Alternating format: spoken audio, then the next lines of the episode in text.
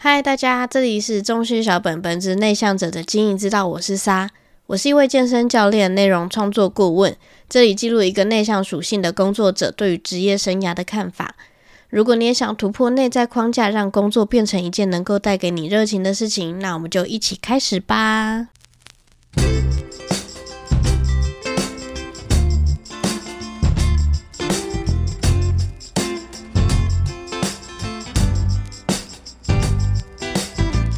我在去年的二月开始了我的重训小本本创作，一直到今天也超过一年了。有几个我很希望在创作初期就可以知道的事情，想要分享给大家，希望可以带给正在创作的你一些灵感和事业发展的新想法，或是在斜杠事业和学习当中进展的更顺利。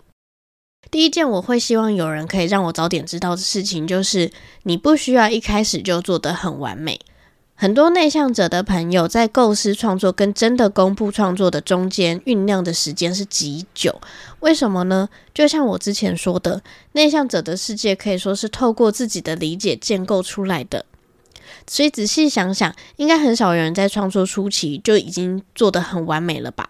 但是因为被大众讨论的作品通常都已经很完整了，所以大家都会觉得要准备好才可以公布或是开始。而我一开始也是这样想的。就像在之前提到过的，在疫情中的作品，因为过于追求完美，所以导致拖延，而拖延导致没有行动，而没有行动，最后就是浪费时间。其实换个角度想，一个不够好的作品，最糟的状况顶多换来更多意见，而意见虽然会让我心碎，但是不甘心的心情应该会让作品更好吧。至于要让作品变得更好的建议，请参考第二点建议。珍惜初期会给你好意见的人。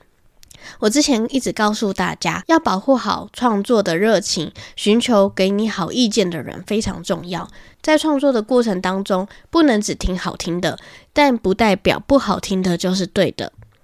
这边提供三个好意见的辨认步骤和三个给好意见的要素，让大家参考一下。好意见的辨认，第一点。确认对方是一个会看完你的作品再给意见的人。第二，尊重你原有的个性、态度、原创性。第三点，他的建议具有建设性。什么意思呢？假设要给声音的意见，如果只是告诉你听起来怪怪的，那这种就是没有建设性的意见。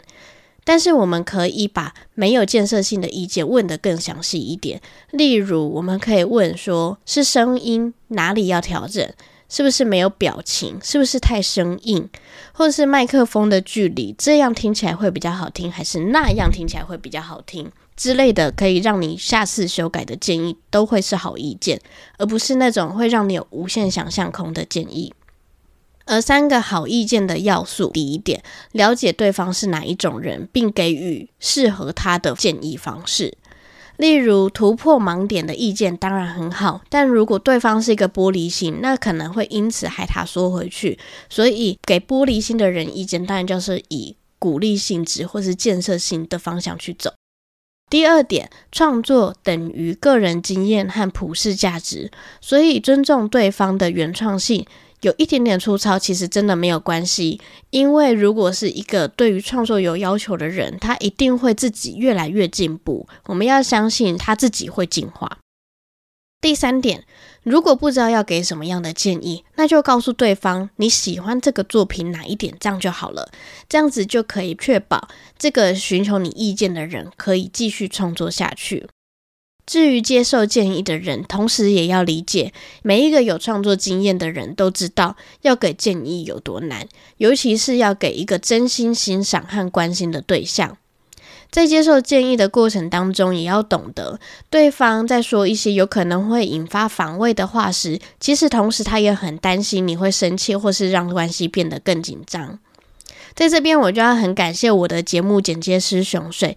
虽然不知道你记不记得，但是我很感谢你在我创作初期还是很玻璃心的时候，给我很多建议。谢谢你在给我呼呼秀秀的时候，让我保有创作的能量。而且即使经历了这些，你还是愿意继续跟我合作。那以上就是我给建议和被建议的人的一些建议和看法。而第三点，我希望可以早点知道的就是，每一期的创作都是阶段性的测试。什么意思呢？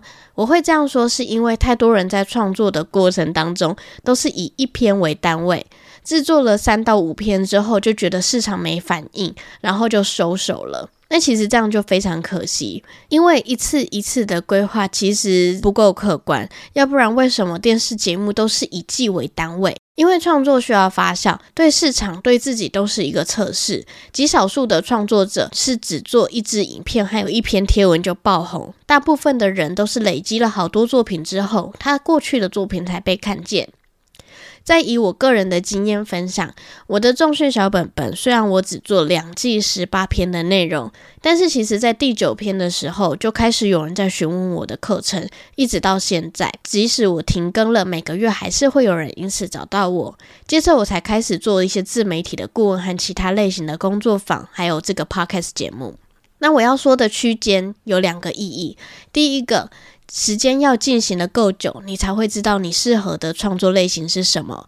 那第二个，在艺人工作的状态下，完成一个项目就应该要往下一个方向做，这样子才会让你的宇宙变得更完整。一个人的创作是一个很有趣的过程，因为每一个时期过后，你会发现自己的可塑性也太大了吧。渐渐完成自己的小王国之后，是一件非常有能量和满足感的事情。好啦，今天的节目就到这边。今天没有延伸阅读。如果你觉得今天的节目对你有帮助的话，欢迎留下五星评价。